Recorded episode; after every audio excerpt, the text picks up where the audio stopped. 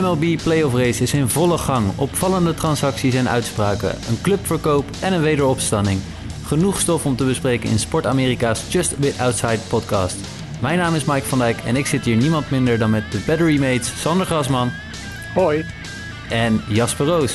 Yes sir, we zijn er weer. Yes, top dat jullie er weer zijn. Eh, laten we gelijk beginnen met de momenten van de week. Sander, tweede week. Vertel, wat is, eh, je, moment, eh, wat is je afgelopen week opgevallen?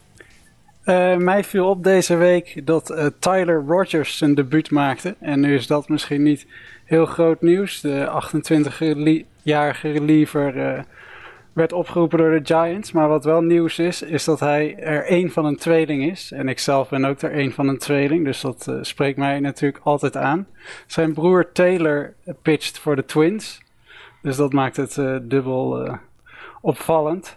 En eh, nou, het was de eerste keer sinds 2000 en 2001 dat er een tweeling tegelijkertijd actief was in de, in de Major League.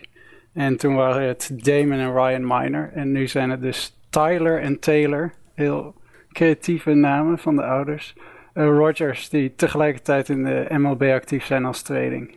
Heet jouw tweeling, broer of zus dan ook Sandra of Xander of zo? Eh, nee, Steven. Dus, oh, nou ja, dat is, ja, dat is dan weer... Het is geen Tyler-Taylor verschil, zeg maar. nee. Nee, het vindt eigenlijk nog eh, betrekkelijk weinig dat er zo weinig tweelingen eigenlijk geweest zijn eh, die, eh, die in MLB hebben gespeeld. Althans, we hebben wel veel broers en, en, en familie verder, dat zie je natuurlijk wel veel voorkomen. Maar tweelingen dus eh, een, stuk, een stuk schaarser. Volgens mij gaan ze elkaar dit seizoen niet meer tegenkomen. Eh, als ik even snel naar het schema kijk. Maar wellicht komend seizoen, dan zou dat ook weer misschien een primeur zijn. Eh, tweelingen Ja. die elkaar tegenkomen. Ik geloof dat dat eh, bij de Miners niet het geval is geweest. En daarvoor waren het de Kent Seiko's. En die eh, hebben elkaar niet getroffen, naar ik eh, weet. Kijk, we wachten op de primeur af. Jasper, Ja. wat was jouw moment van de week? Keon Broxton's batting glove toss. Keon Keon Broxton was het niet eens met de scheidsrechter met een strike 3 call, call en eh, liep nogal geïrriteerd weg. Gooit zijn helm op de grond, gooit zijn knuppel op de grond, loopt een meter of vijf weg bij de scheidsrechter en trekt zijn slaghandschoentje uit en gooit blind, no look, over zijn linkerschouder zijn eh slaghandschoentje dat eh, over vijf meter vliegt en de scheidsrechter vol in het gezicht raakt. Eh, Keon Broxton werd uiteraard uit de wedstrijd gegooid. want ja, sowieso gooien met je materiaal is niet toegestaan. Maar scheidsrechter raken met materiaal, ook al is het maar een schampschot met een slaghandschoentje, eh, mag natuurlijk niet. Maar ik vond het eh, heel erg knap dat hij in staat was om over zo'n grote afstand, zonder te kijken, over zijn schouder heen de scheidsrechter in het gezicht te raken. Als een soort middeleeuws duel. Dat je, vroeger sloeg je dan ook elkaar in het gezicht met een handschoen en dat je aangeeft, ik wil nu een duel met jou. Eh, dit was een soort uitdaging tot een duel van Keon Broxton. Vond ik wel grappig. Ja, het was ook echt eh, strike one, de, eh, de knuppel, strike two, de helmet en strike three, die was raak, zeg maar. In ja, manager, manager kwam ook eh, verhaal halen van... ja, wat, waarom gooi je hem nou uit? Zo erg is het niet. Ja, zegt hij. Ik, ik snap ook dat hij dit expres doet, zei de scheidsrechter toen. Dat kon je meelip lezen met John Boy Media's filmpje. Nou ja, ik weet dat hij het expres doet. Het is een ongeluk, maar ja, het mag niet. Je mag niet materiaal tegen de scheidsrechter aangooien. Dus ja, terechte ejection. Yes, en eh, hoe je het ook zegt inderdaad, het is best knap dat hij dat zonder te kijken doet. Hè? Volop fake video's op internet van allerlei van dit soort trucjes en hij doet het gewoon, eh, Hij doet het gewoon national TV. ja, maar goed, het was geen schoonheidsprijs, eh, dat verdiende het natuurlijk niet. Nee. Mijn moment van de week was vorige week, de laatste dag van het MLB Players Weekend. En het was Josh Donaldson, de derde honkman van de Atlanta Braves, die een uitwedstrijd speelde bij de New York Mets op City Field. En vlak voor zijn slagbeurt liep hij met zijn knuppel naar een Mets-fan, een, een dame op de eerste rij. En zei, wil je deze knuppel even aanraken voor, eh, voor, voor good luck? En ze zei, nee, alleen voor bad luck. Dus ze tikt de knuppel aan. En wat denk je? Josh Donaldson slaat een home run. Hij komt daarna nog even een high five bij haar halen, maar daar wilde ze niks van weten. En toen heeft hij vervolgens een knuppel gepakt, erop gezet, to my number one fan en een handtekening. En die is hij naar, eh, naar de dame in kwestie gebracht. Ik vond dat wel een mooi moment. Heeft ze hem aangenomen? Ja, volgens mij wel. Ja, ja dat was wel eh, in ieder geval wat, het, eh, wat de, eh, de, de reporter vertelde. Maar ik vond het wel een legendarisch moment dat je dat... ja, een beetje fan-interactie met de, van de spelers kan ik wel waarderen. Dus dat vond ik een mooi moment. We gaan door naar de winnaars en verliezers van de afgelopen week. Sander, wat zijn jouw winnaars en verliezers? Ja, ik had deze week als winnaar kunnen gaan voor Louisiana, die vorige week de Little League World Series wonnen van Curaçao. Maar ik ben gegaan voor Jurickson Provar. Hij belandde op de bank de laatste tijd. Eh, hij moest plaatsmaken voor Corbin Joseph bij de Ace op tweede honk. Hij, eh, was, eh, hij het zweeft een beetje rond de Mendoza-line. Hij is in het veld verre van een zekerheid.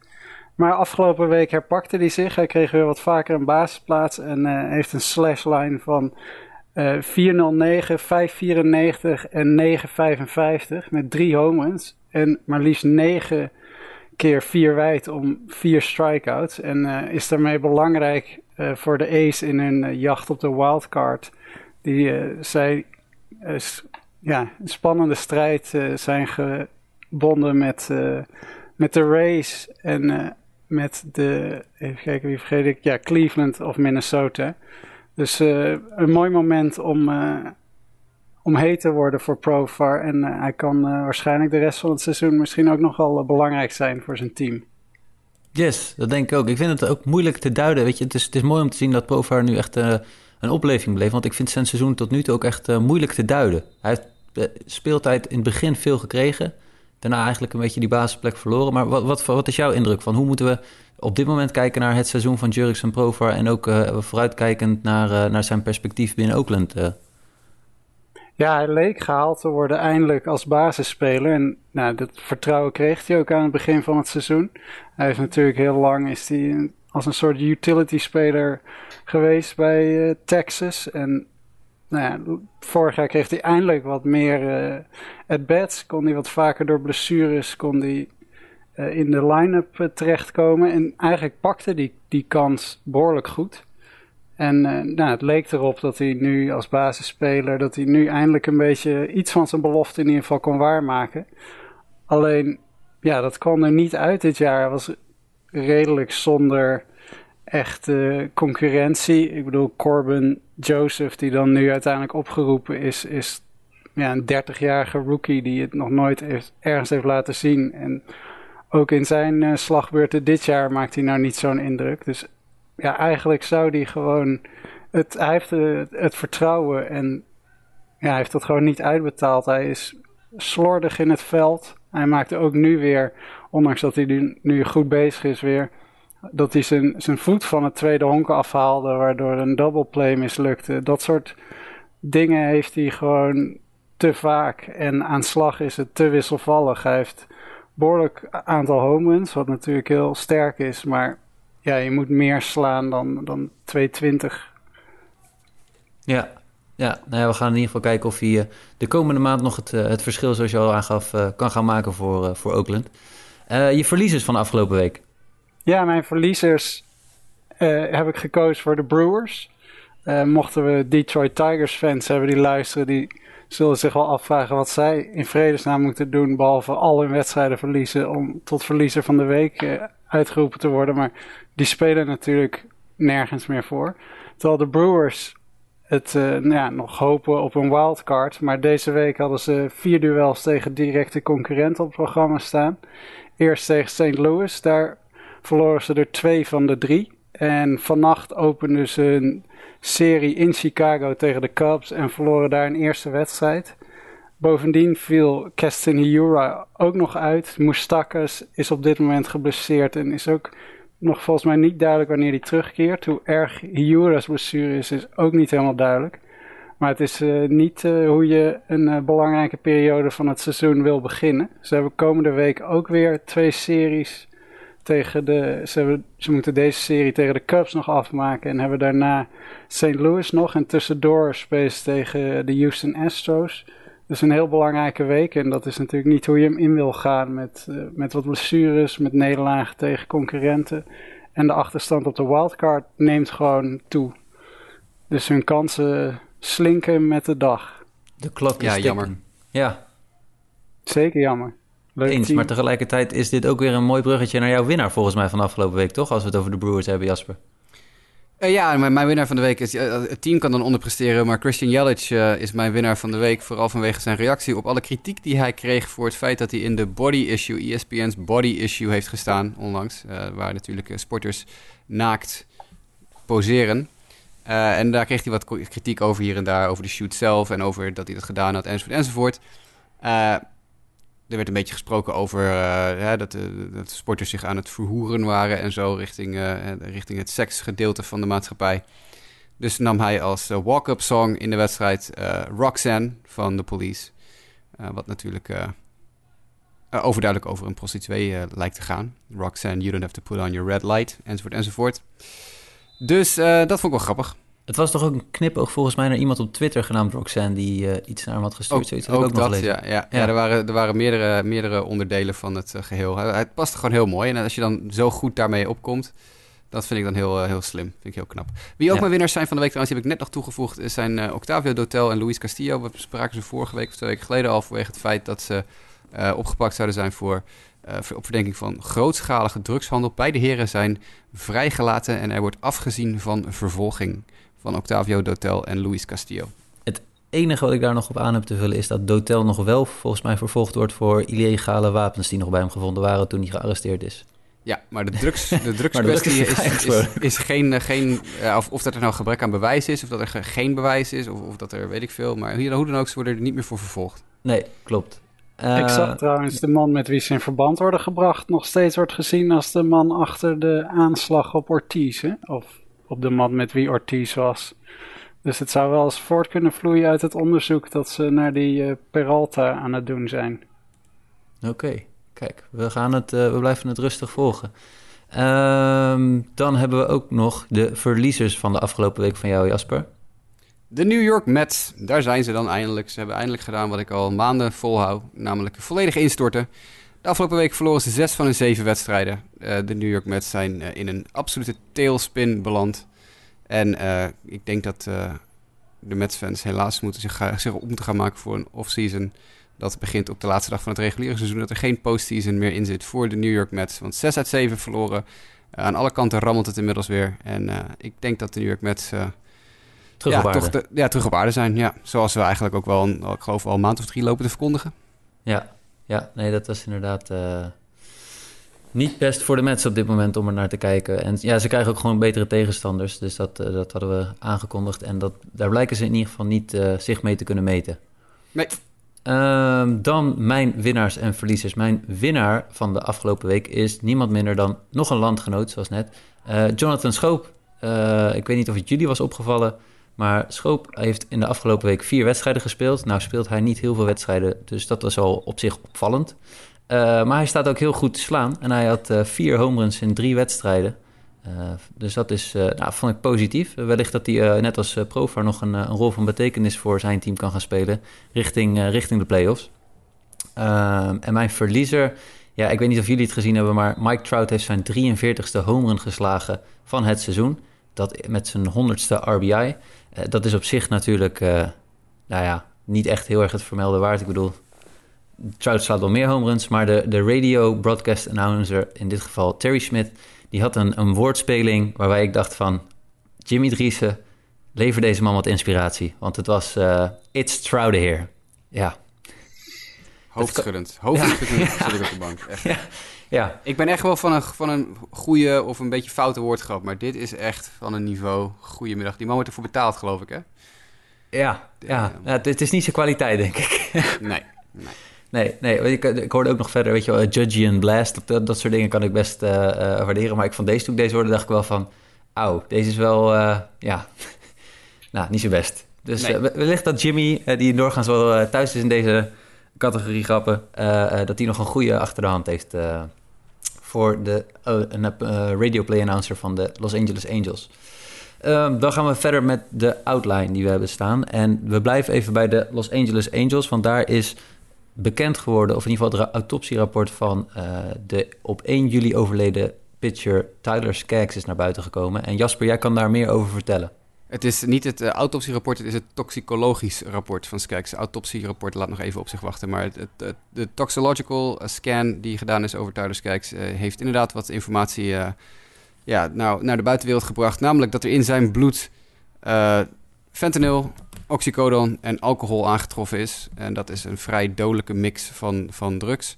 Um, nu gaan er meerdere theorieën door de wereld, door de honkbalwereld, over wat er met Tyler Skaggs aan de hand is geweest. Ook omdat zijn ouders en zijn familie geclaimd hebben dat, ze, dat, ja, dat het niks voor Tyler Skaggs is, die alles voor zijn sport deed. En daar is inderdaad wel meer bewijs van. Heel veel jongens die met hem sporten zeiden van, nou, hij liet alles staan, hij deed helemaal niks. Uh, wat, wat schade toe kon brengen aan zijn, uh, aan zijn gezondheid. Hij, hij werkte keihard aan de beste worden in zijn, in zijn vak. En de ouders, of in ieder geval zijn moeder en zijn vrouw, hebben nu de Angels min of meer aangeklaagd. En zeggen er is blijk, blijkbaar bewijs dat uh, een Angels employee deze pillen heeft verstrekt aan Tyler Skaggs. En als dat inderdaad zo blijkt te zijn, dan, is, dan kan je nog steeds twee kanten op. Aan de ene kant kan je denken van oké, dit is gewoon de club die uh, pijnstillers voorschrijft aan Skaggs. En ze hebben de dosering bijvoorbeeld verkeerd gehad. Of ze hebben het niet goed aan hem uitgelegd hoe die, hoeveel hij er moest nemen. Of niet door elkaar en niet met alcohol mixen. Of er bestaat een kans dat Tyler Skaggs inderdaad, zoals zoveel mensen in de Verenigde Staten, een uh, pijnstillerverslaving heeft. Uh, fentanyl is een van de grootste uh, boosdoeners op dit moment op het gebied van uh, opiaten-overdosissen in Amerika. En ja, de, de ouders, zijn moeder en zijn vrouw geloven dat niet zo heel erg. Dus die, die, ja, die willen toch de club aansprakelijk gaan stellen. Um, daar is op dit moment te weinig over bekend hoe hij aan die pillen is gekomen en waarom hij ze genomen heeft. Fentanyl en oxycodone staan op de verboden lijst van Major League Baseball. Uh, het lijkt me dus sterk dat teams ze zouden mogen voorschrijven. Uh, het is niet zo dat spelers erop getest worden uh, bij ge gewone reguliere dopingtests. Dat is, zo, er wordt alleen getest op dat soort spul of op wiet of op coke of op weet ik wat allemaal. Als er bewijs is dat een speler daar daadwerkelijk, of als er aanwijzingen zijn, sterke aanwijzingen dat een speler daarmee te maken heeft, dan kan er overgegaan worden tot specifiek testen. Maar dat is dus hiervoor niet gebeurd. Dus of Skijks geblesseerd, of, ja, geblesseerd is geweest en pijn had en het gewoon als pijnstilling heeft genomen dat er iets per ongeluk is fout gegaan, of dat hij een verslaving had en de boel gemixt heeft. Uh, is op dit moment uh, nog onduidelijk. Maar hoe dan ook is het een absoluut drama natuurlijk ook voor de Skijks-familie... dat nu blijkt dat er een ja, vrij dodelijke pillencocktail in zijn lijf heeft gezeten. Ja. Hij, is, uh, hij is gestikt in zijn eigen kots. Ja. Dat is in ieder geval de doodsoorzaak. Ja, dat had ik ook gelezen. Ja, het is... Het is, je blijft alleen maar gissen en eigenlijk op dit moment met meer vragen zitten. Hoewel je dan wel meer te weten komt over de situatie. Maar wat er uiteindelijk echt is gebeurd, weten we op dit moment nog niet helemaal. Nee, MLB, MLB heeft wel zijn eigen uh, investigative unit op deze zaak gezet. Dat is dezelfde unit die bijvoorbeeld uh, onderzoek doet bij huiselijk geweldzaken. Die Addison Russell en Roberto Osuna en dat soort figuren uh, onder hun onderzoekshoede hebben gehad. Dus nu gaan ze proberen of, of MLB's investigative unit erachter kan komen wat er precies gebeurd is. Waar die ja. pillen vandaan komen, wie, het, wie ze geleverd heeft, enzovoort enzovoort. Ja, ja ik keek toevallig een een aflevering van Hassan Minaj programma. Ik weet niet of jullie dat ook uh, ja. kennen, maar ja, dan blijkt dat, of hij zegt in ieder geval dat fentanyl echt alleen maar voorgeschreven wordt in latere stadia van uh, bij kankerpatiënten waar de pijn gewoon ondraaglijk is. Het is echt een ongelooflijk sterk medicijn.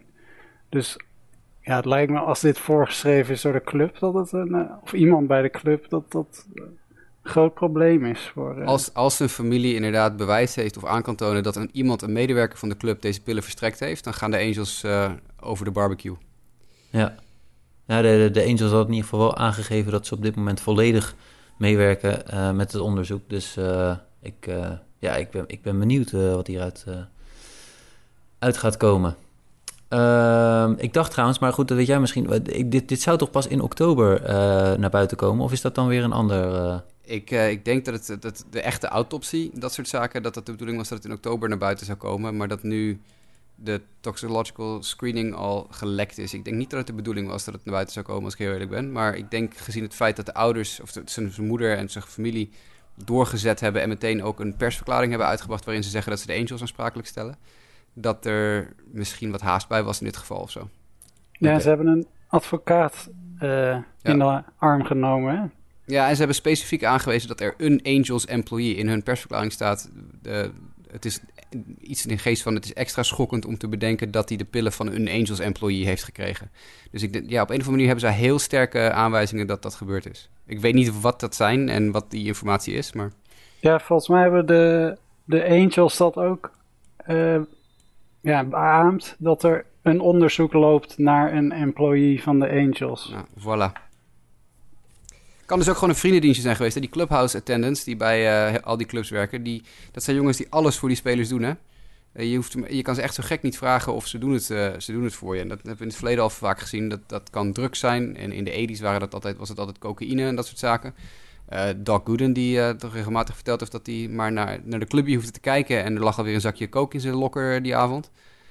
Roger Clemens, die natuurlijk algemeen bekend zijn, zijn, zijn doping kreeg van de clubhouse attendant van de Yankees. Die was zijn, dat was zijn leverancier van, uh, van PED's. Dus Dus die clubhouse jongens, dat zijn echt jongens die echt alles als vriendendienstje voor die spelers doen. Tja. Nou ja, we gaan het uh, afwachten wat er uh, verder naar buiten gaat komen. Er was nog meer uh, triest nieuws in de honkbalwereld. Namelijk, het had te maken met Tampa Bay's minor leaguer Blake Bivens. een naam die we volgens mij nog niet eerder op de podcast hadden gehad vanwege zijn honkbalkwaliteiten. Maar er heeft een persoonlijk drama zeg maar, zich afgespeeld bij Blake Bevin thuis. Ehm, de broer van zijn vrouw heeft zijn vrouw en uh, hun zoontje, een eenjarige zoontje, of zoontje of zoon of dochter, uh, zoontje. Zoontje, ja, uh, om het leven gebracht. en zijn schoonmoeder en zijn hond. zijn schoonmoeder en zijn hond, ja. Ehm, en is vervolgens in ieder geval wel, volgens mij ook gearresteerd, neem ik aan. En ja, ja dat is wel een enorm drama voor, voor Blake. Die, ik weet niet of jullie meer informatie hebben over wat er is gebeurd, want ik geloof dat jullie net ook hadden over de arrestatie en dergelijke. Ja, uh. er is een filmpje opgedoken van de arrestatie van die jongen. Waarbij hij uh, naakt, volgens mij uit een bos komt rennen. Uh, achtervolgd door de politie. En hij probeert daar ook nog een soort halfslachtige poging een voorbijganger te wurgen. En nou ja, verschrikkelijke beelden. En ja, ik, ik weet niet of wat er aan de hand was met hem. Maar ja, duidelijk een, een ja, een heel treurig verhaal met alleen maar verliezers. Ja, Blake Bevan heeft inmiddels uh, zelf ook een verklaring afgelegd op Instagram, zoals dat dan tegenwoordig gaat. Hij heeft een foto van uh, zijn schoonmoeder, zijn vrouw en hun zoontje op uh, Instagram. En die staan met z'n drieën op de foto. En daaronder heeft hij een hele lap tekst getypt. Wat begint met: Mijn hart is van as. want ja, dit is natuurlijk verschrikkelijk. Die gozer is begin twintig, heeft een zoontje van één, een jonge vrouw. En iedereen wordt ja, je eigenlijk ontnomen door je zwager. Die inmiddels ook in, uh, in de gevangenis uh, op Suicide Watch is gezet. Dus er is met die jongen heel veel aan de hand. Tja. Maar dit is natuurlijk echt absurd, uh, absurd wat hier gebeurt is. Hij heeft gewoon, ja... In één klap heeft hij helemaal niks meer. Ja, ja, ja precies. de, de wedstrijd, de, hij speelde op dit moment voor de Alabama Montgomery Biscuits. de wedstrijden van die dagen waren begrijpelijkerwijs ook, ook afgelast. En de race organization heeft een statement uitgegeven waarin de Biscuits en de race organisatie in ieder geval hun, eh, hun steun uh, geven aan Blake Bivens. En hopen dat hij in ieder geval uh, in deze moeilijke tijd dat hij er doorheen komt. Blake Bevin. Je zegt dat twee keer Blake Bivens. Hij heet Sorry. Blake Bevin. Bevin. Waarom staat er dan in het USA Today artikel Blake Bivin? Ja, dat is niet correct. Hij heet Blake Bevin. Oké, okay, Bevin. Kijk. Nou, we gaan door naar nog meer uh, raceverdriet, want Vince Nemo... Nou, dan ga ik hem aan jou laten. Nemoli. Nemoli is overleden. Ja, vast wel. Naimoli, Naimoli. Naimoli. Ja. ja, maar jij hebt ergens deze, deze man volgens mij ook nog te bedanken... dat het niet de White Sox waren die... Uh, uh, naar Tampa verhuisden. Ja. ja, klopt. Ja. Nee, Vincent Naimoli is de man die verantwoordelijk is voor het naar Tampa halen van het team uh, van de organisatie in 1995. En uiteindelijk begon de Tampa Bay Race als club in 1998 daadwerkelijk honkbal te spelen. Maar in 1995 werd al officieel de overgang of het expansieteam aan Tampa Bay toegevoegd. En dat is de man, de drijvende kracht achter de Tampa Bay Race eigenlijk. En die is overleden op 81-jarige leeftijd. Leed aan Progressive Supranuclear Palsy. Vraag me niet wat het is, maar het, is, uh, het was een progressieve ziekte. Dus dat is uh, nu het einde voor Vincent Nemoli. 81 jaar oud, maar wel echt een, ja, een man die leefde voor honkbal. En leefde voor honkbal in de Tampa Bay area. En ondanks dat de, de race natuurlijk ja, op het veld best leuke dingen doen maar eh, ja, als club geen fan ongeveer het stadion in kunnen krijgen en het lelijkste stadion in de majors hebben en noem maar op. Is toch het feit dat deze man jarenlang de, ja, de club naar voren gestuurd heeft, is wel, ja, is wel iets waard, denk ik. Dus Vincent en Molly, ja. de tweede ja, Tampa Bay Race figuur die een probleem had deze week. Het was een zware week uh, voor Tampa Bay, uh, yep. wat dat betreft. Uh, dan gaan we nog naar opvallend nieuws van de New York Yankees. Want die hebben een record gezet wat betreft het aantal spelers op de injured list zetten. Sander, wat kan jij hier meer over vertellen? Ja, dit keer valt de eer te beurt aan Gio Urshela. De, ja, de verrassing van dit seizoen of een van de verrassingen eigenlijk van de Yankees van dit seizoen, is de 29ste Yankee op de injured list dit seizoen. En uh, daarmee hebben ze een, uh, een, record te pakken. En het betekent ook voor Urshela dat hij niet mee zal kunnen dingen naar de betting title. Hij komt daarvoor simpelweg uh, plate appearances tekort. En uh, nou ja, dat is natuurlijk voor hem persoonlijk heel erg jammer. Dat uh, geeft wel, dat verandert de race wel enigszins. Het is extra, extra zuur voor hem, hè? want in het begin van deze week haalde hij het, was hij net op het minimum aantal plate appearances. En dat, dat werkt zo dat je uh, een speler moet, moet uh, minimaal 3,1 plate appearances per wedstrijd die zijn team gespeeld heeft hebben. En afgelopen week haalde hij dat getal, was hij er ineens. Maar ja, nu gaat het team natuurlijk nog meer wedstrijden spelen en hij speelt niet mee. Dus dan komt hij weer op minder dan die 3,1 plate appearances uit. Dus de kans is inderdaad heel klein dat hij nu nog mee kan doen voor die, voor die, voor die batting title. Dat is echt heel zuur voor hem dat het precies op dit moment die, ja, die blessure komt. Is er nog een kans dat hij terugkeert of is zijn seizoen voorbij? Ik weet eigenlijk nee, niet. Nee, hij kan nog wel terugkeren, maar hij is er minimaal 10 dagen uit. En dan hou je nog, uh, ik geloof, een week of anderhalve week aan wedstrijden over. Dat is niet genoeg om, uh, om weer terug te komen op 3,1 play appearances per wedstrijd. Want hij, hij, verliest nu 10 wedstrijden. En dat is te veel om, uh, ja. om weer terug te kunnen komen op het juiste play appearance. Tenzij hij 6 play appearances per wedstrijd gaat krijgen de rest of the way. Maar dat lijkt me niet voor de hand liggend. Nee, nee dat, dat lijkt me een kleine kans. Nou, dat is de weg open voor zijn collega DJ LeMayu die volgens mij op dit moment dan bovenaan staat, toch? Ja, die, die, uh, die, die, race is spannend, joh. Ik heb, het niet, ik heb de stats gisteravond opge opgezocht, dus ik heb niet uh, vanochtend uh, nog bijgewerkt, moet ik eerlijk zeggen. Maar gisteren stond uh, LeMahieu op 3,35, Bradley op 3,32 en Rafael Devers op 3,26. En vanaf maandag staat Tim Anderson er dan nog tussen, want die slaat 3,29. Dus dan is de top 3 DJ LeMahieu, Michael Brantley, Tim Anderson. En met Rafael Devers er vlak achter. En die staan allemaal dan 0,009 slaggemiddelde punt van elkaar vandaan. Uh, dat is ongelooflijk spannend. De, de rest gaat het niet meer redden. De rest die erachter staan, uh, die, die gaan het niet meer redden. Die hebben te veel, uh, te veel achterstand. Het zijn de J.D. Martinez's van de wereld en de, hoe heet die knakker van de Orioles ook alweer, die er nog verrassend goed staat te slaan. Ja, ik zie dat Devers heeft die 15 innings van Boston hebben Devers geen goed gedaan vannacht. Oh. Alberto is over hem heen gesprongen, maar die staat nog steeds, uh, die staat op 3,24 nu, Alberto. Devers 3,23. Maar uh, het lijkt Brand, te gaan Bradley en LeMahieu en die... Uh... Brandley, Brandley ging 2 ja. uit 5, dus die is nu opgeklommen naar 3,33. En LeMahieu is 3,35. Die staat nog steeds op 3,35. Oké. Okay. Maar goed, LeMahieu gaat natuurlijk nu meer uh, playing time krijgen door Gio Urshela's wegvallen. En dan ja. heeft hij misschien wat, uh, vaker wat unfavorable matchups. Dus dan moet hij zich daar ook staan aan houden. Ja, hetzelfde gaat eigenlijk voor Brantley natuurlijk. En in zekere mate ook Tim Anderson. Die, ik geloof maandag gaat hij de, de drempel halen. Dus zolang die fit blijft, uh, is, gaat hij ook gewoon meedoen. Uh, dus dat wordt een heel spannende race. Yes. Um, wat, wat ik, ik vind überhaupt wel knap van de Yankees... dat ze ondanks zoveel verschillende blessures... nog steeds eigenlijk uh, zo goed hebben gepresteerd. Ja, dat is inderdaad heel verrassend. Ja, en qua rotation nieuws was er ook nog wel wat nieuws te melden. Cici Sabathia uh, heeft gisteren de start, volgens mij was het gisteren of die dag ervoor, uh, moeten verlaten met uh, last van zijn rechterknie. Die knie heeft in ieder geval de laatste starts van hem niet makkelijk gemaakt. Want hij komt steeds niet heel erg veel verder dan drie, vier innings en een aantal runs tegen. er is wel enig goed nieuws ook op het pitchingfront te melden voor de New York Yankees. Namelijk dat morgen op zondag Luis Severino zijn eerste rehab start gaat maken. Nou, dat zou nog wel dat een... Dat is in ieder geval goed nieuws, ja. Ja, toch? Dat uh, zou nog wel een, uh, een, versterking kunnen gaan zijn uh, in de komende weken. Dat hebben ze ook wel nodig, want er stond op cbssports.com een artikel... vier redenen dat de Yankees de World Series niet gaan winnen. En een van de redenen was omdat ze te weinig hebben gedaan om hun rotation te versterken. Nou, dat roepen wij ook al vanaf de deadline. Waarom hebben de Yankees niks gedaan? waar de Astros dat wel gedaan hebben. Maar de mooiste vond ik nog... ik ben even kwijt wie het artikel geschreven heeft op CBS. Maar de, de, de, reden vier was de mooiste. namelijk omdat de Dodgers en Astros beter zijn. Punt. Ja, nee, precies. Danny en... Vieri van CBS heeft dat geschreven. Ja, nou ja, en de verwachting is ook niet dat Severino gelijk uh, uh, normale starts gaat maken. Vermoedelijk uh, denk, denken ze dat hij vanaf mid-september wat reliefwerk gaat doen misschien voor de Yankees en wat, wat short starts. Dus ik zou me ja. niet rijk rekenen, zeg maar, als ik de Yankees op dit moment was.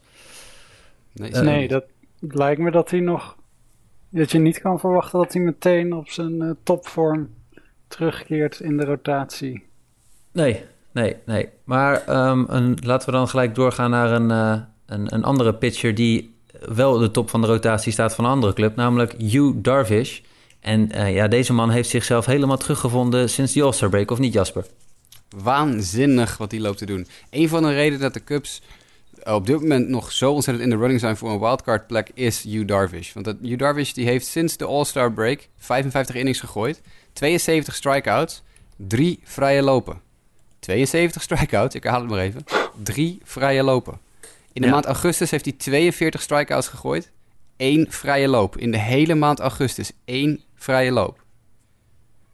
Ja. Ja, dat is, eh, dat is behoorlijk. En ik, laat, laat ik zo zeggen, als fantasy owner van hem begin van het jaar... was één ding waar ik echt iedere keer problemen mee had. De hoeveelheid vrije lopen die hij gaf. Ja.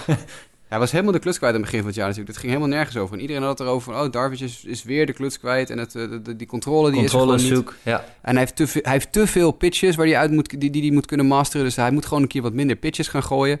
Nou, wat zei eh Darvish als reactie? Ik ga er nog eentje bij doen. Want hij heeft van eh, Craig Kimbrell heeft hij een knuckle curve geleerd. Die een hardere curve is dan eigenlijk dan zijn eigen normale langzame curve. En dat betekent dat Darvish nu 10 pitches tot zijn beschikking heeft om te gooien in een wedstrijd. 10. Moet je nagaan, we hebben het erover in starters. Als er iemand 5 pitches kan gooien voor strikes, dan ben je al goed. Darvish gooit 10 verschillende pitches. En eh, ja, dit, heeft, eh, dit is het resultaat. 72 stri- strikeouts, 3 walks sinds de All-Star break. als je catcher bent moet je wel behoorlijk inventief worden met je gebaren op een gegeven moment. Ik zag een heel grappig eh, gifje, gifje op, op je Twitter bij Pitching Ninja, Rob Friedman. Die eh, Victor Caratini, de catcher van Darvish, eh, echt op alle mogelijke manieren maar duidelijk maakt. Gooi die curveball in de grond. Hij zit echt gewoon met handgebaren en naar de grond te wijzen. Gooi hem in de grond, ik pak hem wel, gooi hem in de grond. En dan gooit hij inderdaad die knuckle curve in de grond en Caratini blokt hem. En het is een keurige eh, swinging strikeout. Ja. Dus ja, het is voor catchers inderdaad wel een, een apart iets. Ja, ik vind het wel grappig ook als je kijkt naar de ontwikkeling van het seizoen van Hugh Darvish. Hè. Die eerste maanden, maart, april, mei, was hij echt nog de, de kluts kwijt, zeg maar, met, met veel vier wijd. In juni zie je al, zeg maar, dat hij eh, beter aan het worden is, meer controle krijgt. Gaat zijn whip ook eh, on- onder de 1. En echt in, in juli ja, heeft hij echt eh, de beste maand van, van zijn van seizoen beleefd. En in augustus trekt hij op zich de lijn redelijk goed door. Maar je ziet echt gewoon dat hij ja, die, die controle op een gegeven moment een stuk beter was in die pitches. En ja, dan komen de resultaten ook terug. Maar de Cubs kunnen het goed gebruiken. Die zijn echt goed omhoog gekomen in de stand. Daar gaan we het zo ook nog even over hebben. Eh, er was nog meer nieuws in de MLB. Namelijk dat de Kansas City Royals een nieuwe eigenaar gaan krijgen. De, de franchise is verkocht. Ehm, Sander, wat kan jij hier eh, nog meer over vertellen? Ja, ik weet niet of de deal al rond is, maar er zijn in ieder geval gesprekken met eh, nieuwe, eventueel nieuwe eigenaren. De huidige eigenaar kocht het, ik weet even, in 2000 denk ik, kocht hij de Royals voor zo'n 96 miljoen. En eh, nou, daar gaat hij nu eh, het veelvoud van krijgen. Er wordt zelfs gesproken van een, een miljard. En eh, de, de koper zou een, een, iemand uit de regio zijn. Dus dat is eh, altijd wel mooi voor zo'n club dat een regionale investeerder erachter zit. Dat zou John Sherman zijn. Die is nu nog vice-chairman van de Indians. En eh, ja, die, eh, die zouden gesprekken zijn. En volgens mij heeft eh, Sherman zelf dat bevestigd tegenover The Athletic, was het volgens mij. Dat er gesprekken gaande zijn. En nou ja, de, lijkt op weg naar een verkoop van de, van de club. En eh, dus nieuwe het, is, eigenaar. het is al rond. Rond, hè? Ja. Het is al Ja. rond. Eh, de- er is een overeenkomst. Er is nog geen handtekening gezet, maar er is een overeenkomst. Er is een, een handshake geweest. En John Sherman is de nieuwe eigenaar van de Kansas City Royals. Ja. Ah, oké. Wat opvallend is dat hij het maar voor... Nou ja, als de prijs inderdaad 1 miljard is... Dat is minder dan de Marlins. Dan weet je toch te zeggen dat de Royals meer waard zijn dan de Marlins. De Marlins kosten 1,2 miljard. Eh, Ja. ja, ja, Ja. ja, ja. Ja, ja.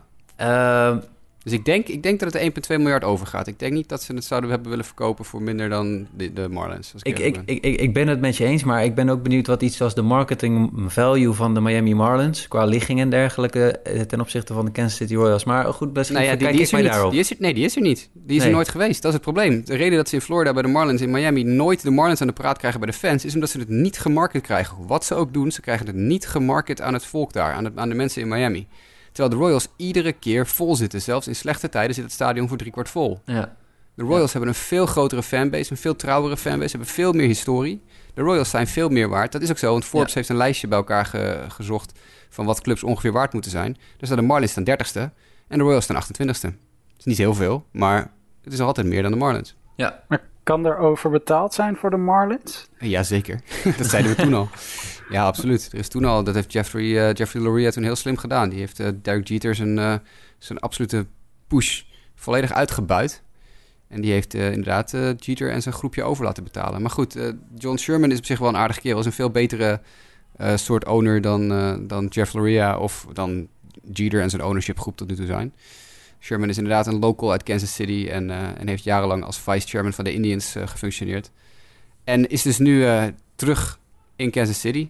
En dat, uh, het is echt een heel goede, heel goede kerel. Het is echt een goede kerel. Ja, ja, ik las in ieder geval dat de Royals zelf ook, uh, uh, of in ieder geval de, de verkopende partij, David Glass, ehm, op zoek was geweest ook naar specifiek iemand die binding heeft zeg maar, met het, het gebied. Of in ieder geval de, de plaats zelf. en ook iemand die echt wat wil met, met honkbal als het ware. En een grote affiniteit daarmee heeft. En ja, wat dat betreft hebben ze in Sherman denk ik de, de juiste man gevonden. Ja, dus, dat denk ik ook. Ja. Word benieuwd, ik ben benieuwd wat voor prijs er uh, aan komt te hangen. Het is natuurlijk niet zo dat, uh, dat, dat de waarde die de Royals uh, door de Forbes toegewezen krijgen ook daadwerkelijk de sale value is. Dus daar zullen we even moeten zien wat er daadwerkelijk betaald is. Het kan altijd meer zijn. Maar ja, een miljard voor de Royals, leuk. Tja, dat mocht je nog overwegen om ja. iets te doen met je spaargeld en je hebt iets over, dan, dan heb je hiervoor meestal een, een clubje. En als je kijkt naar wat het destijds gekost heeft in 2000 eh, jij zei het ook uh, volgens mij al eh, eerder, Jasper, dan is dat toch een behoorlijke uh, vermeerdering van je waarde geweest. Nou ja, goed, 96 miljoen is ook geen kattenpis natuurlijk. Dus nee, precies. Is, nee. Tegenwoordig praat je daar makkelijker over, gegeven de transferbedragen die in bepaalde ja. sporten rondgaan. Maar 96 miljoen destijds was natuurlijk ook een, een flinke, flinke bak met geld. We hebben nog een aantal opvallende nieuwtjes en transacties. En we beginnen even bij Trevor Bauer. Jasper, wat was er opvallend aan Trevor Bauer afgelopen week? Trevor Bauer, toen hij verkocht werd, toen de Indians hem naar de Reds stuurden, had hij een week daarna of zo een heel grote pagina, grote uh, advertentie in een Clevelandse krant opgenomen, waarin hij zei: Bedankt voor alles. En hij had een Instagram-post en een filmpje op Twitter met bedankt Cleveland voor alles en ik zal jullie missen, bla bla bla. Nu zijn we een paar weken verder en nu heeft hij een interview keihard uitgehaald naar de Cleveland Indians. Uh, onder andere een uh, pijnlijke citaat. Sometimes you don't realize how unhappy you are in a situation until you are out of it. Hij heeft uh, gezegd, ik mis helemaal niets aan Cleveland. Nou, dat is stevig. Hij zegt, bij de Reds zijn ze wel allemaal goed bezig. Heb ik wel de vrijheid? Heb ik wel, denken mensen wel met me mee? nou, we hebben natuurlijk allemaal besproken dat de band tussen Mickey Callaway en Trevor Bauer bij de Indians ooit niet heel goed was. Dat er best wel, dat zie je in de MVP-machine ook, best wel duw- en trekwerk bij Bauer vandaan heeft moeten komen om met, op zijn manier met, met, uh, met zijn werk, met zijn sport bezig te zijn geweest. En blijkbaar geven de Reds hem daar wat meer ruimte in. En zegt, hij zegt zelf, de, de organisatie is jonger en mensen zijn hier veel moderner aan het denken. Dus je, ja, ik, ik realiseer me nu pas hoe ongelukkig ik in Cleveland was. It's déjà vu all over again, als je het mij vraagt. Dit was exact, exact. Uh, als je dit copy-paste en, en, en plaatst na de trade toen hij vanuit Arizona naar Cleveland gaan, was het ook exact van: oh, de Diamondbacks, ik mocht daar mijn ding niet doen. En met Cleveland mag ik het wel. Uh, ik, ik, dit, ik heb dit vaker, laat maar zeggen, voorbij zien komen. Ik ben benieuwd wat, uh, wat iedere keer dit soort nieuwsberichtgeving over Trevor Bauer met hem gaat doen met zijn eenjarige contracten die hij in het vooruitzicht heeft. Want het blijkt in ieder geval, denk ik, geen makkelijke jongens te zijn. Dat weten we inmiddels al enige tijd. Maar Um, wil je dan ook als club iedere keer hem binnenhalen in je organisatie? Want je haalt niet alleen de, de, de honkbalprestaties binnen, maar natuurlijk ook het, uh, het persoon Trevor Bauer als uh, in zijn uitgesprokenheid en dergelijke. Dus uh, ik, ik, ik ben benieuwd. Dat was, dat was in ieder geval mijn gevoel wat naar voren kwam toen ik dit statement las. Ja, ik zag dat, dat hij in zijn afscheidsvideo na zijn trade zei nog thank you Cleveland forever. Maar forever is blijkbaar niet zo heel lang bij, uh, bij Trevor. Als hij nu alweer allemaal vergeten is uh, hoe goed hij het daar gehad heeft. Wat hij zelf gezegd heeft in diezelfde afscheidsvideo. Ja. Opvallend. Ja, het, dat uh, zeker. Het is geen goede indruk wat mij betreft die je maakt op...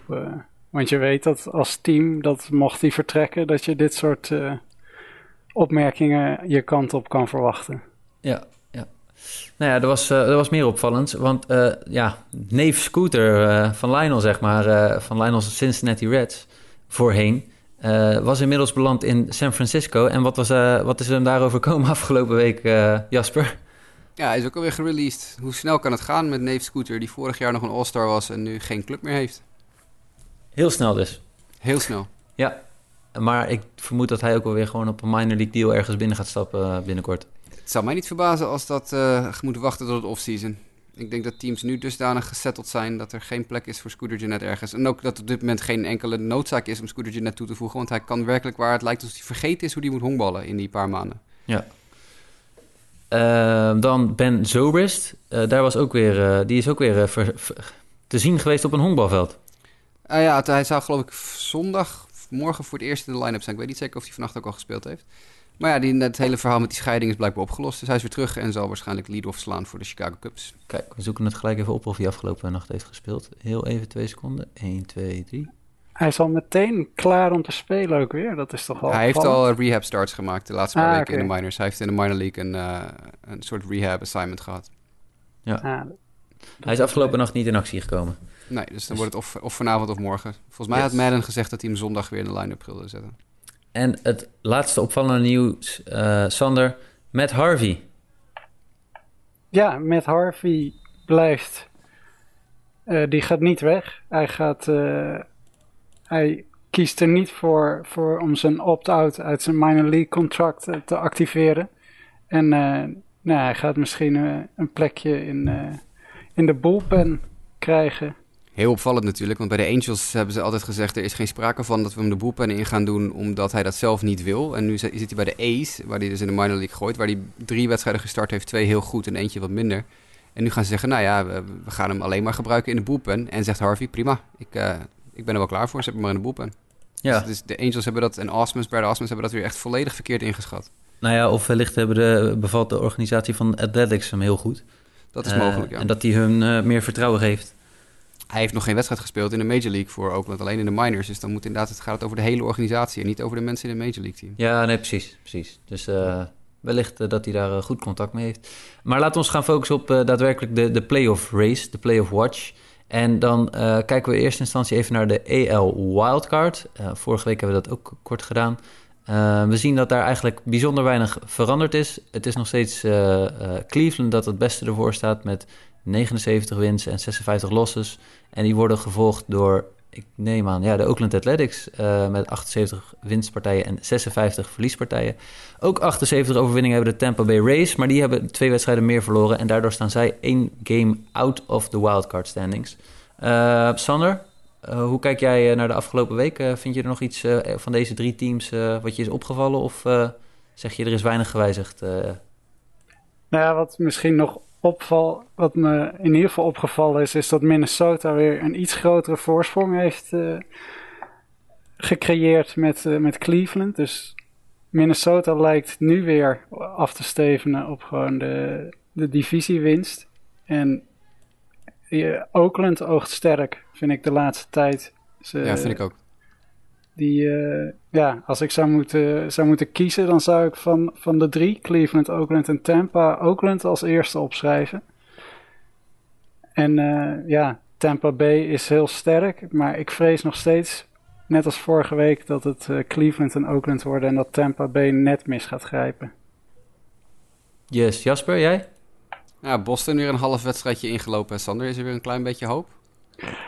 ja, er is altijd vergeefse hoop, maar ik, uh, ik verwacht, het, uh, verwacht het niet. Het is gewoon, uh, gewoon te ver. En ja, we hebben dit seizoen al zo vaak te horen gekregen. Oh, misschien is er nu een, een goede weg ingeslagen. Misschien gaat nu de, de lijn omhoog. Maar ja, zonder sale ook. En het is allemaal te kwetsbaar allemaal. David Price komt wel terug morgen, geloof ik.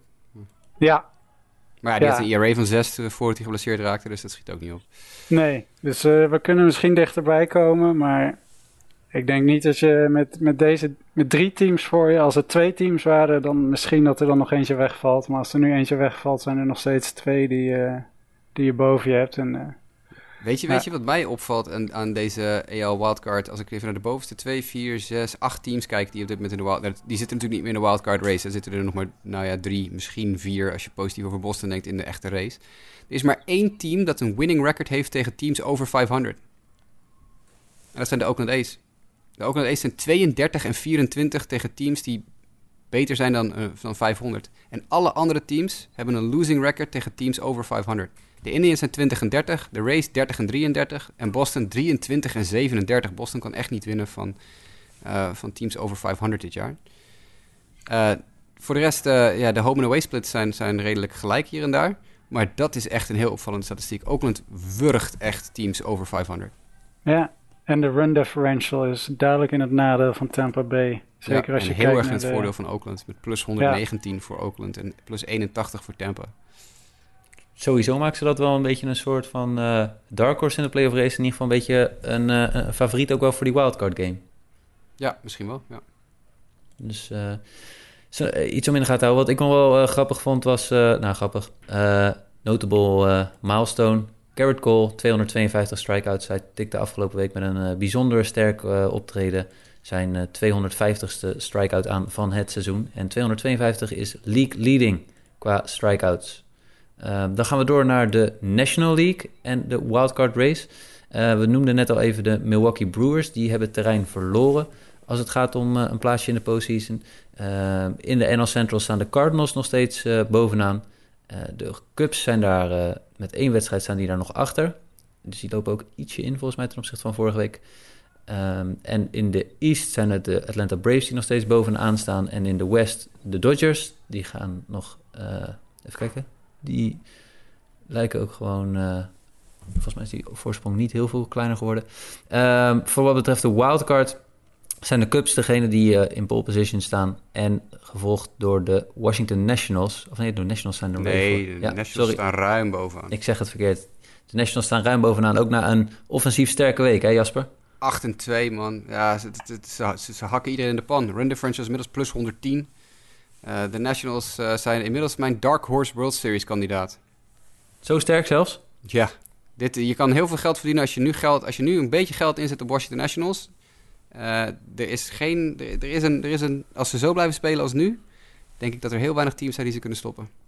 Ja. Maar goed, dat is een beetje net hetzelfde als de Mets. Ze hebben misschien een beetje een, een streak nu. En dan hoop je dat de streak op tijd is en doortrekt het postseason in. Maar zo sterk als die offense op dit moment nu is, en ze hebben al een goede pitching staff is op dit moment uh, voor de gokkers onder ons is een, uh, een wetje op de Washington Nationals. Kan we dus heel erg uit gaan betalen.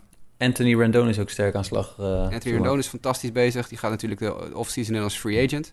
Dus die is nog eventjes zijn waarde aan het opkrikken. Ja. Dus nee, die spelen heel goed. Als we wat meer naar de aspirerende wildcard teams gaan kijken... dan komen we bij Philadelphia uit met 69, 64. staan zij op 3,5 wedstrijd achterstand op de wildcard plaatsen. Uh, nog iets verder weg kom je uit bij de Arizona en uh, New York Mets uh, en de Milwaukee Brewers. Ja, de Mets gaan het dus niet halen, Jasper. Ik denk het niet, nee. Ze staan nee. nu vijf wedstrijden achter. Ze zijn dus drie wedstrijden kwijtgeraakt. Ze stonden op twee wedstrijden vorige week. Daar stonden ze al drie weken. Ik zei ook op Twitter al, onder andere tegen Dennis. Dennis Jansen. Die zei ook van ja, nog steeds maar twee wedstrijden achter. Ja, maar Dennis, ze staan al drie, we drie weken twee wedstrijden achter. Ze komen ook niet dichterbij. En op een gegeven moment ga je een keer tegen een slechte week of twee aanlopen. En dan sta je ineens vijf wedstrijden achter. En ja, dat is niet uh, de bedoeling. Ze begonnen deze week nog wel aardig. Maar ja, toen dus wat ik al zei, zes wedstrijden op rij verloren. Nou, vannacht dan wel weer gewonnen van Philadelphia. Maar ja, ik bedoel, als je zes van je zeven wedstrijden verliest... dan is het, uh, het einde is een beetje zoek. Ja, en uh, het, ik noemde net de Los Angeles Dodgers. Had jij ook nog een nieuws over Gavin Lux... die eerder werd genoemd door Nick D'Alessi dit seizoen in een van de podcasts? Ik vind het heel opvallend dat er in de rolletjes gaat dat de LA Dodgers op dit moment overwegen om hun top prospect of een van hun top prospects, Gavin Lux, op te roepen naar de majors. Om hem op die manier mee te kunnen nemen de postseason in. En dat heeft denk ik te maken met het feit dat, dat ze Corey Seager en zijn gezondheid gewoon niet vertrouwen. En op het moment dat je natuurlijk de postseason ingaat, uh, mag je geen spelers volgens mij meer uit de minors oproepen. Je mag wel een, een playoff roster maken. En daar vandaan kan je dan spelers heen en weer shuttelen. Maar als Seager dus in de postseason uitvalt, heb je geen korte stop meer. Of in ieder geval geen korte stop van het kaliber Corey Seager. Dan krijg je dus een Kike Hernandez en zo, een goede speler. Maar dat is niet... Uh, of een Chris Taylor. Dat is geen Corey Seager op zijn, uh, op zijn best. Dus ik, ik hoor nu geruchten dat de Dodgers van plan zijn om Lux op te roepen... om op die manier te kunnen laten kwalificeren voor postseason roster... en op die manier dus een backup hebben voor het geval Seager uitvalt. Plus, ja, Lux die is uitgegroeid tot een van de beste prospects in baseball afgelopen seizoen. Dus ja, als je dan toch je team wil versterken voor, de, voor een postseason run, dan is het misschien maar een goed idee om al je beste spelers op te roepen. Morgen, zondag, gaan de Astros vermoedelijk Kyle Tucker om diezelfde reden oproepen. Uh, ik weet dat in onze Fantasy League een aantal mensen zich nogal druk maken over het feit dat uh, Kyle Tucker zit te verpieteren op hun, uh, op hun bank. Maar die schijnt dus zondag of maandag opgeroepen te gaan worden. Wat zou betekenen dat, ja, dat ook hij gekwalificeerd voor, voor een eventueel postseason roster. September call-ups, hè, morgen 1 september. Dan mogen de rosters uitgebreid worden. Voor de laatste keer mogen de rosters uh, groots uitgebreid worden. Vanaf volgend jaar mag dat niet meer. Nee. nog heel veel over Lux. Kunnen we daar wonderen van verwachten? Want die jongen staat wel heel erg goed te spelen in AAA, hè? Ja, je kan er wel wonderen van verwachten, ja. Dat is een ontzettend goede speler. Maar ook al een jongen die. Ja, ja dat, is een, dat is een jongen die een beetje. Wat we met Jordan Alvarez hebben gezien eerder dit jaar met Houston, die vanuit uh, de minors komt en meteen eigenlijk aanhaakt. Dat denk ik, zie je dat bij Gavin Lux ook wel. Gaat die Aristides Aquino overtreffen in de eerste weken? Want die was ook weer aardig bezig afgelopen week. Ik denk, ik denk niet dat het dezelfde type speler is als Aristides Aquino. Maar dat, uh, dat ja, dat, dat zijn er weinig, denk ik. Nee, hij was er, geloof ik afgelopen week had hij er weer iets van drie, uh, drie ja, uitgedeeld. Uh. Wat een mafkees. ja. ja, mooi om te, mooi om te zien in ieder geval. Uh, even kijken. Ja, Sander, had jij nog een... Hoe denk jij dat de wildcard race zich verder gaat ontwikkelen de komende week... wat betreft Washington, Chicago, Milwaukee en Philadelphia? Ja, ik denk dat het... vorige week was het, stond het duidelijk dichter bij elkaar. En Washington is echt ja, fantastisch in vorm. En die hebben echt een soort extra versnelling weten te vinden in de laatste periode. En ja, die hebben ook gewoon een ijzersterk team. Ik verwacht eigenlijk dat die het wel vasthouden. En ja, op dit moment hebben de Cubs ook gewoon een voorsprong van 3,5 wedstrijd. Dat is gewoon een mooie buffer om mee te beginnen. Ze hebben nu nog twee keer Milwaukee thuis. Win je die allebei, dan sla je echt een gat met Milwaukee. En Milwaukee heeft een, makkelijker slot. Maar ja, dan sta je wel op, wat is het, zeven wedstrijden. Als, je ze allebei, uh, als de Cubs allebei winnen. Ja, dan heb je een van je grootste concurrenten wel verslagen. En Philadelphia staat ver achter Washington. Dat lijkt me ook te ver. Ja, ik weet niet wat we van Arizona nog kunnen verwachten. Die hebben we vorige week helemaal niet besproken. En uh, nee. die uh, pieken ineens ook op in deze discussie. Ja. Mijn lezing van Arizona is dat ze heel goed zijn uit, in het middelmatig zijn dit seizoen. ik, zie dat niet meer gebeuren dat zij nog uh, uh, de wildcard gaan halen. David Peralta is afgelopen week ook onder het mes gegaan om zijn schouder season-ending surgery te laten opereren. dat is een van de sterkhouders van de offense. Op de een of andere manier weten de steeds spelers wel te verrassen aan slag. Maar ik, ik zou niet verwachten dat Arizona nog echt een rol van betekenis gaat spelen in deze race. Uh, ik had nog wel één, één dingetje, dat moesten we, want je noemde het, Chicago en Milwaukee spelen natuurlijk nu tegen elkaar. Moeten we het nog heel even hebben over de bad flip van Nick Castellanos?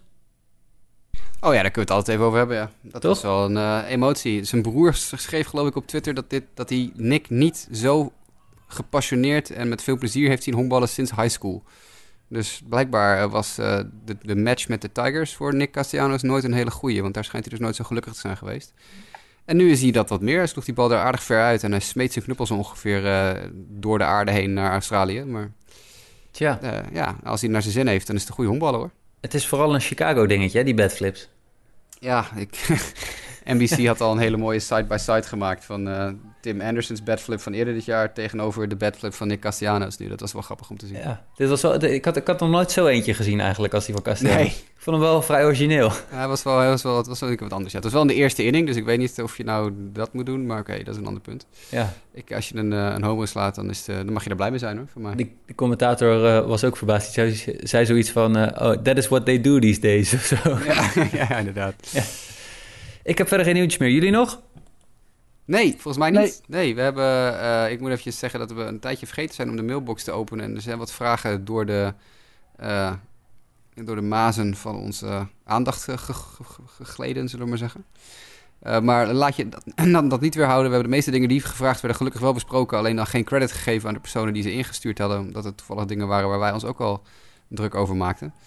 Um, maar laat je dat niet weerhouden door nog zeker gewoon vragen in te sturen hoor. Yes, en dat kan naar justabitpodcast.gmail.com. Ik beloof dat ik het vaker zal checken. Komt goed. Uh, op Twitter kan dat naar justinkevenaar.jwkev. Uh, eh, voor mijzelf, mdijk90. Voor Jasperoos, Jasperoos. Uh, Jimmy Driessen, Jimmy Driessen. Sander Grasman, Grasmansd. En Nick D'Alessi, iNickD. Uh, kan natuurlijk ook nog naar @sportamerika of op facebook.com slash sportamerika. Uh, dan was dat het. Dan was ik nog even benieuwd. Jasper, heb jij de tussenstand van het veld naast jou?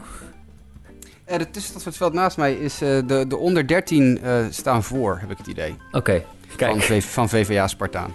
Bij deze, dames en heren. U bent ook daarvan op de hoogte gewacht. Jullie bedankt voor deze aflevering, Sander en Jasper. zijn we er volgende week weer? Ik streef er wel naar. Yes. Ja, dat is wel de bedoeling. Oh, trouwens, dat roep ik nou wel. Wacht even. Ik wil net nee. Vol, in, het weekend zijn, in het weekend zijn we er niet, maar misschien buiten het weekend om. Misschien op een maandag of een dinsdag of zo. Ik zat namelijk al te denken, volgens mij missen we jou volgende, volgende week, dus dan wordt het misschien lastig. Ja, nee, mij mis je inderdaad volgende week, dus dat wordt dan maandag of dinsdag. Kijk, stay tuned. Uh, uh, we komen jullie kant weer op. En uh, tot de volgende keer.